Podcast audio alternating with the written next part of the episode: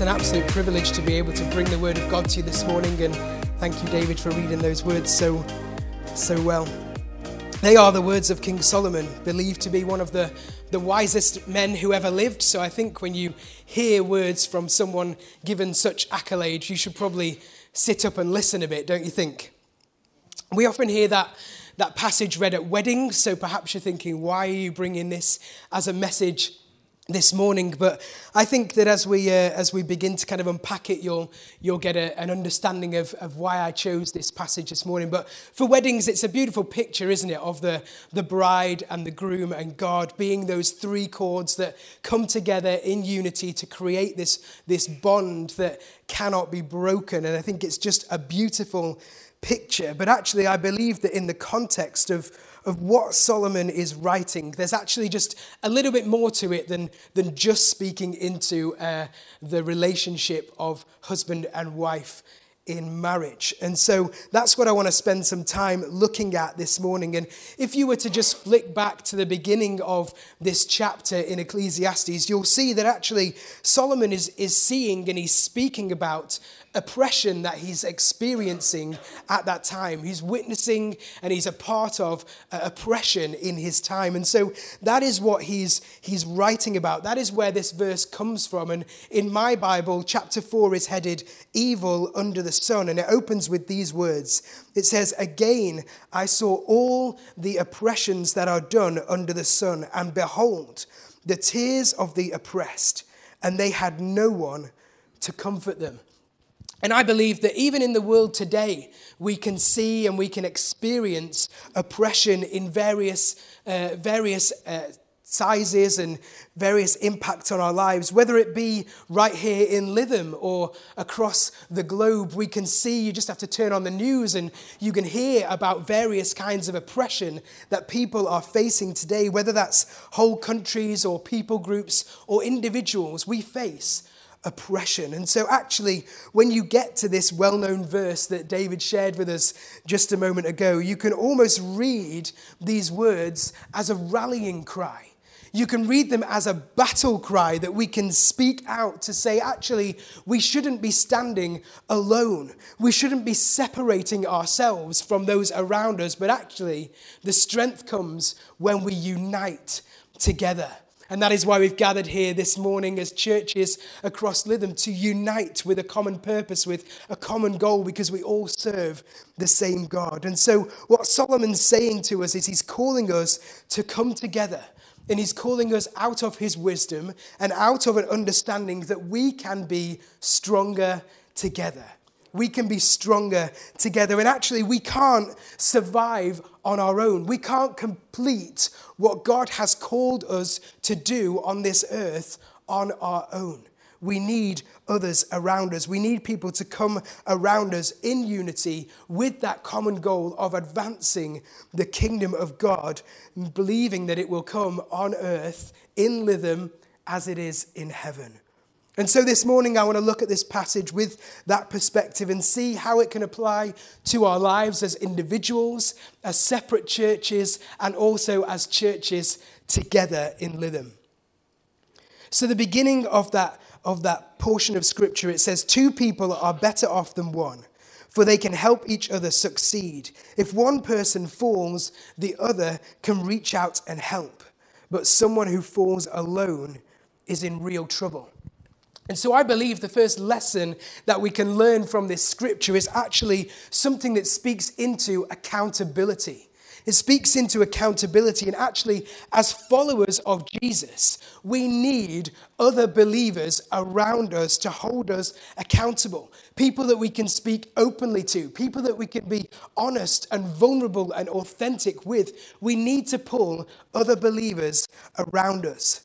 Proverbs talks, doesn't it, about iron sharpening iron, and that actually, in order to, to benefit yourself, in order to grow in your faith, there's mutual benefit to journeying together in this walk of faith, to actually surrounding yourself with other believers and, and using the word of God, as the Apostle Paul wrote to Timothy, to teach, to rebuke, to correct, and train one another. And so we should encourage each other. We should be encouraging each other in our walk with God. As it says in Hebrews, spurring one another on to love and good works. You know, the reason that many people fall away from this faith journey, that drift away from the path that God has called them to, is because they're trying to do it alone. They're trying to do it on their own, believing that it's okay, I, I can do this on my own. I don't need other people. But actually, as we've read in that verse in Ecclesiastes, we need a helper, we need a friend. We need someone who can lift us up when we stumble and when we fall. And that, I believe, is accountability in action.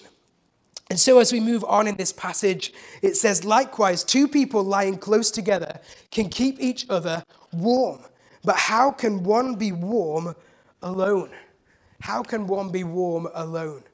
Now, there's nothing my wife Ruth hates more than anything in this world is when I try and put my freezing cold feet on her when we're in bed together, not to get too uh, open and honest with you. But there's nothing, even last night, I was like, I'm freezing, and I'm trying to sneak my feet over. She's having none of it. She's pushing me away. We can't be doing it. But I believe this verse is an argument for me to be able to do that, don't you think? But then similarly, our youngest boy, Toby, he's six, and most mornings around kind of four, half four in the morning, he will crawl into bed and he'll snuggle up to his mummy for warmth and for comfort because he knows that that's a safe place for him to be. And for me, this verse, it speaks to the idea of comfort. This picture of two people lying down together and holding each other for warmth. There's reassurance in that action, isn't there? There's reassurance in it. There's support. There's encouragement. There's almost a, a refreshing. There's something that's life giving when you've got that kind of warmth, that picture of being together. And whether that's a closeness with husband and wife or parent or child, they're beautiful pictures, but it just it doesn't just apply to those pictures. It also applies to the closeness of a friend, of a fellow believer in Christ, of a prayer partner of people in your home group, whatever that may look like. It comes in all kinds of, of ways and pictures. But actually, when we draw fellow believers in Christ around us, not only can we have this element of accountability, but we can have this element of comfort and of support. Because what I find amazing is that actually, uh, uh, as the body of Christ, we are so diverse. In what other setting than church would this group of people be hanging out, if we're totally honest? You, you know, quite often there might be the person next to you, you're like, I would do life with them. But maybe the person in front of you, you're thinking, I would never hang out with them in a million years. And that's okay because we're all different. We're all diverse. And I think it's a beautiful picture of actually what God wanted from the church. And because of that diversity, because of the fact that we come from many different walks of life and many different backgrounds, and we've all lived through different experiences, that actually when we're going through some something, when we're in those valley moments that the psalmist talks about, that actually we can find someone within this diverse group of people that we call the church, the body of Christ, who have been through what we're going, through. Who can, uh, who can recognize and relate to what it is that we're going through. Not that they've been through exactly the same thing, but that they can come alongside you and say, I know a little bit about what it is that you're going through. Let me comfort you. Let me support you in that. And I think it's just a beautiful picture of what the church should be like. And I think that also, as well as it being people who have been through something similar, it also comes because the Bible teaches us about compassion. And actually, as followers of Christ, we should be filled with compassion for our brothers and sisters in Christ. And so you might be going through some struggles or some battles or facing some really difficult times. And actually, what you'll find is your fellow follower in Christ, your, the person who you sit next to in church, can have compassion for you and can offer you that comfort that you need in that moment of crisis or struggle. And we read, don't we, about Jesus being so often moved by compassion. And actually, when Jesus was moved by compassion, he brought comfort to people, didn't he? If you read the Jesus story in the Bible, you see him time and time again being moved with compassion and feeling compelled to act. It wasn't just a, oh, I feel sorry for this person or I feel bad for this group of people, but actually that feeling, that emotion, then prompted him to act. It prompted him to do something. Whether that was the, the feeding of the 5,000, it says that was because he was moved by compassion to these people. Whether it was healing the sick, whether it was uh, ultimately sacrificing himself on the cross so that we can have a relationship with our Heavenly Father. It was all out of this attitude and this emotion of compassion. And actually, the action that he went through because of his emotion brought comfort to people then and to us right now. And so, when we live together, when we walk together in unity with each other, we can have accountability and we can have comfort. And then as we move on to verse 12, it says, A person standing alone can be attacked and defeated, but two can stand back to back and conquer. And so we've seen these images of accountability and we've seen the image of comfort. But for me, this closing verse, there's an image of strength. There's an image of strength. And you know, who knows that there's strength in numbers? There's strength when we come together. And I like that this imagery that he is using here in the scripture is of a battle, it's of a fight because we are part of a spiritual battle. We are in a spiritual battle between good and evil, this battle that is often unseen, and yet we are called throughout Scripture to come together, to stand together in unity, to what? To fight together, to fight the good fight of faith.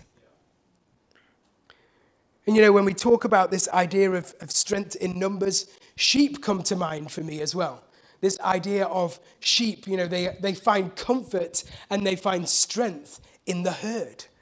If a sheep is out on the field and it's on its own, it will not only, you know, it might be happy just kind of grazing away on the grass, but the reality is that if a predator appears, their natural instinct is to come together in a herd, recognizing that there is strength in numbers. And so if we, as followers of Christ, are the sheep to the good shepherd of Jesus, then what we're hearing here through this message is that we should come together, that we should surround ourselves with others because together we are stronger.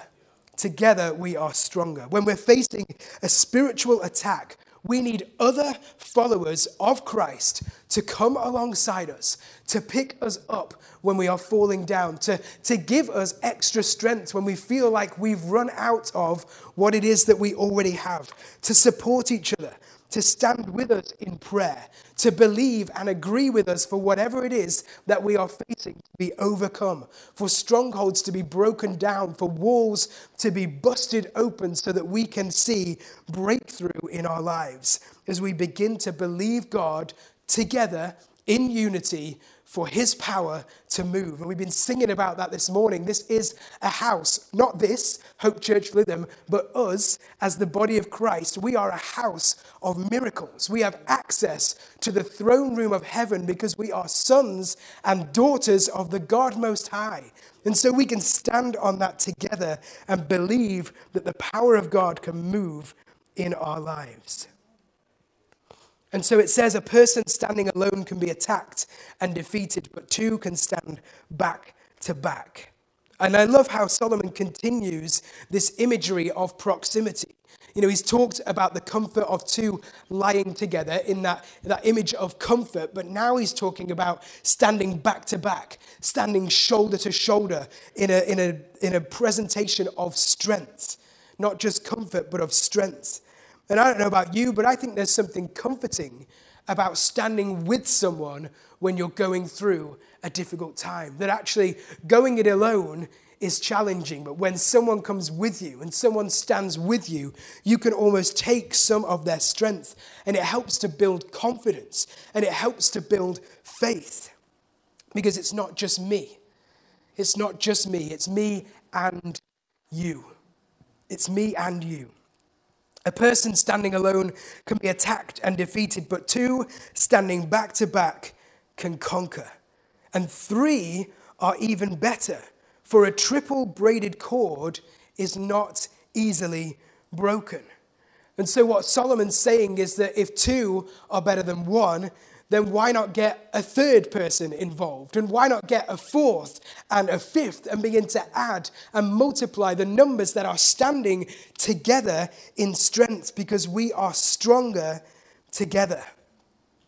Think a moment, if you will, and I'm going to close with this, of the picture of a suspension bridge. Think of a, suspension bridge, and we've got a picture, I believe, that might go up on the screen of the, uh, let me try and say this right, a Kashikai Kaiyo Bridge in Japan. That is the world's largest suspension bridge. And what does a suspension bridge do? How does it work? Well, in the crudest of terms, they carry vertical loads through curved cables in tension. And so each of the cables that are supporting this bridge, each of those cables is made up of multiple wires that have been bound together. And actually, when they're bound together and they're working in unison, they're working in unity, they're actually able to carry loads that are way beyond what they could carry on their own. And so the key thing here is that actually each of the cables within that suspension bridge, each one has a part to play. Each one has a load to carry. And if one of those cords were to break, then actually the strength of the bridge, the strength of the body of Christ, if we're taking that imagery and applying it to us, if one of us doesn't play our part, if one of us falls over and stumbles, actually the strength that we have in unity together is weakened. And so we are called through this scripture that Solomon is writing to come together in unity, to be bound together in unity, so that we can strengthen one another, so that we can carry loads way further than we could carry if we were doing this life on our own. I believe that God has placed each and every one of you here for such a time as this. Each and every one of you has a purpose in God in order to carry out His work right here in Lytham to see God's kingdom come here on earth as it is in heaven. We each have a part to play. And just like the cables in our suspension bridge, each one has a part to play. And if one of us fails, if one of us falls away, if one of us becomes weak or broken, we all suffer. But if we can come together, if we can have strength together, if we can support one another, then together we can do what God is calling us as the body of Christ to do here in Lytham. What's the saying? Is it the whole is greater than the sum of the parts? Or as we say in our house, as we say in our house, together, teamwork makes the dream work, is what we say. Our kids say all the time. Teamwork makes the dream work. So, what about if we started working together?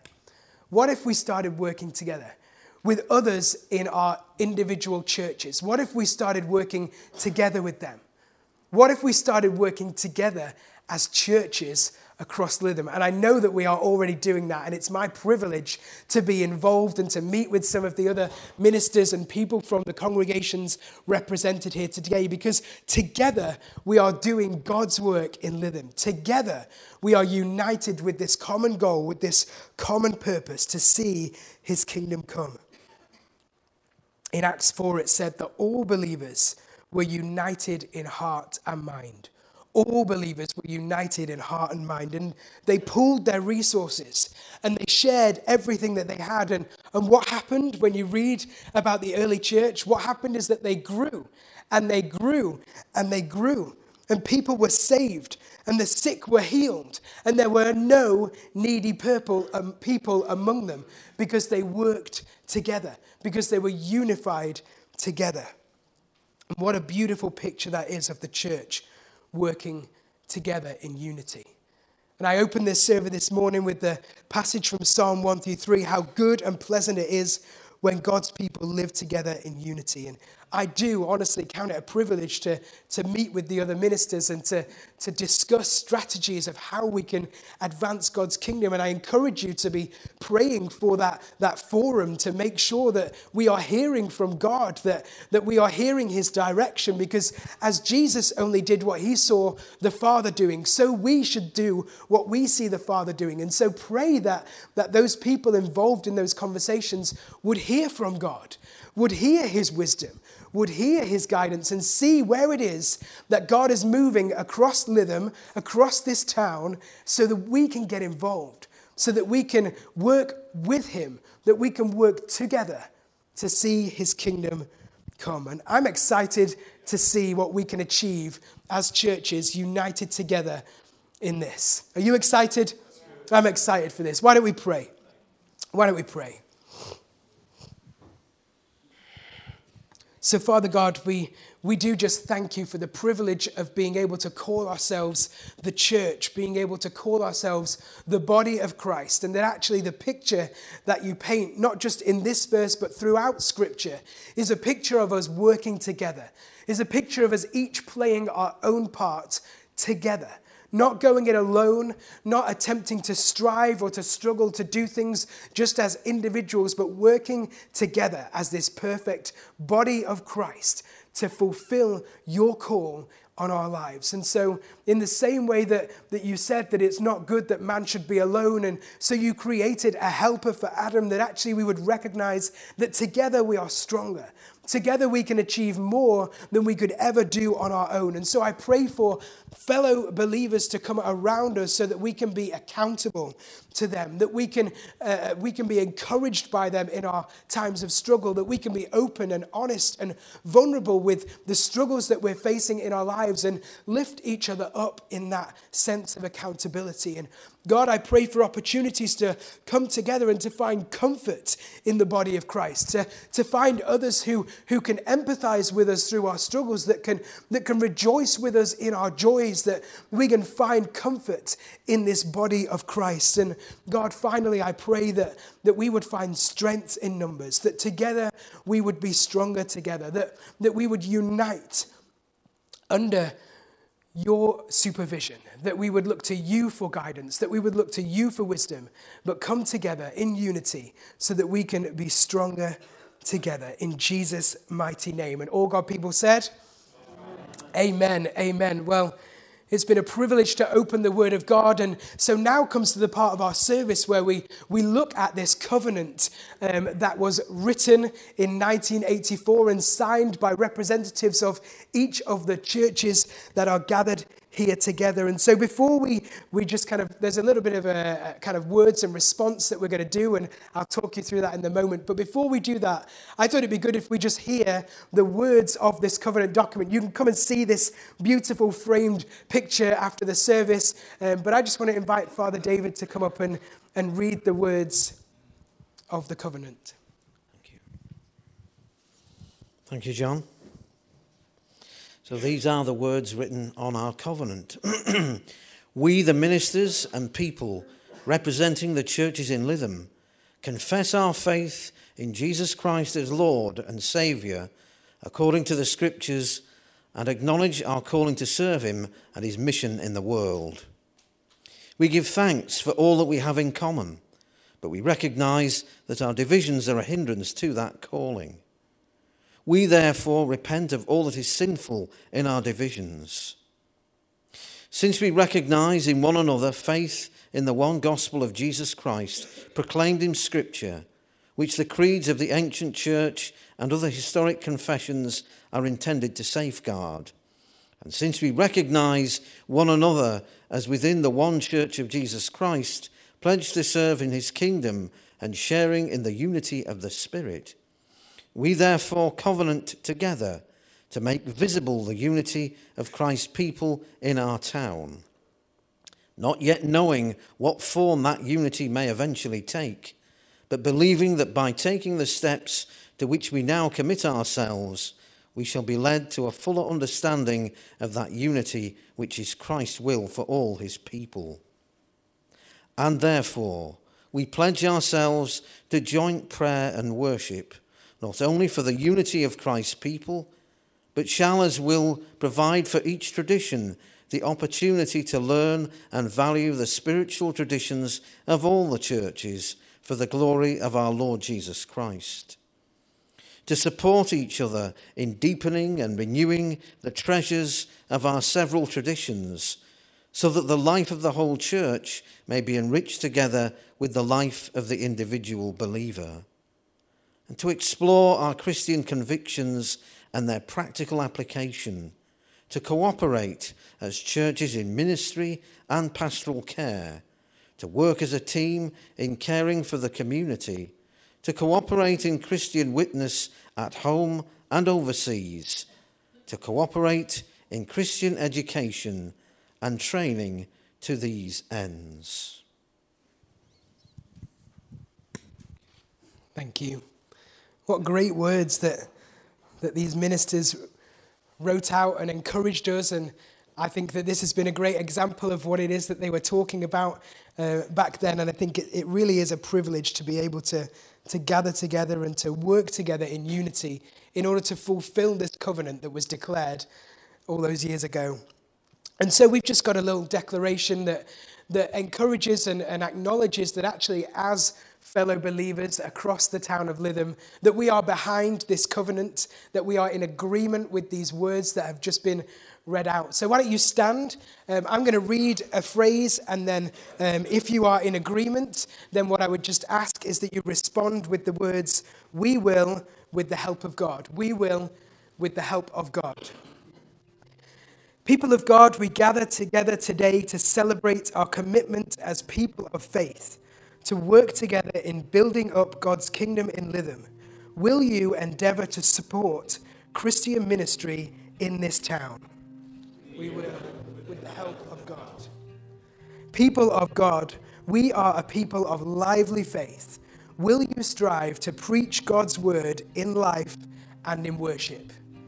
We will, with the help of God. Amen. Amen. Why don't you grab your seats? I just want to take a moment to pray for the churches of Lytham, and I've also asked Reverend Stewart to pray for Hope Church as well. I thought rather than praying for my own church, it'd be good to invite someone else. So I'm going to pray first, and then I'll invite Reverend Stewart up. So why don't we, why don't we pray?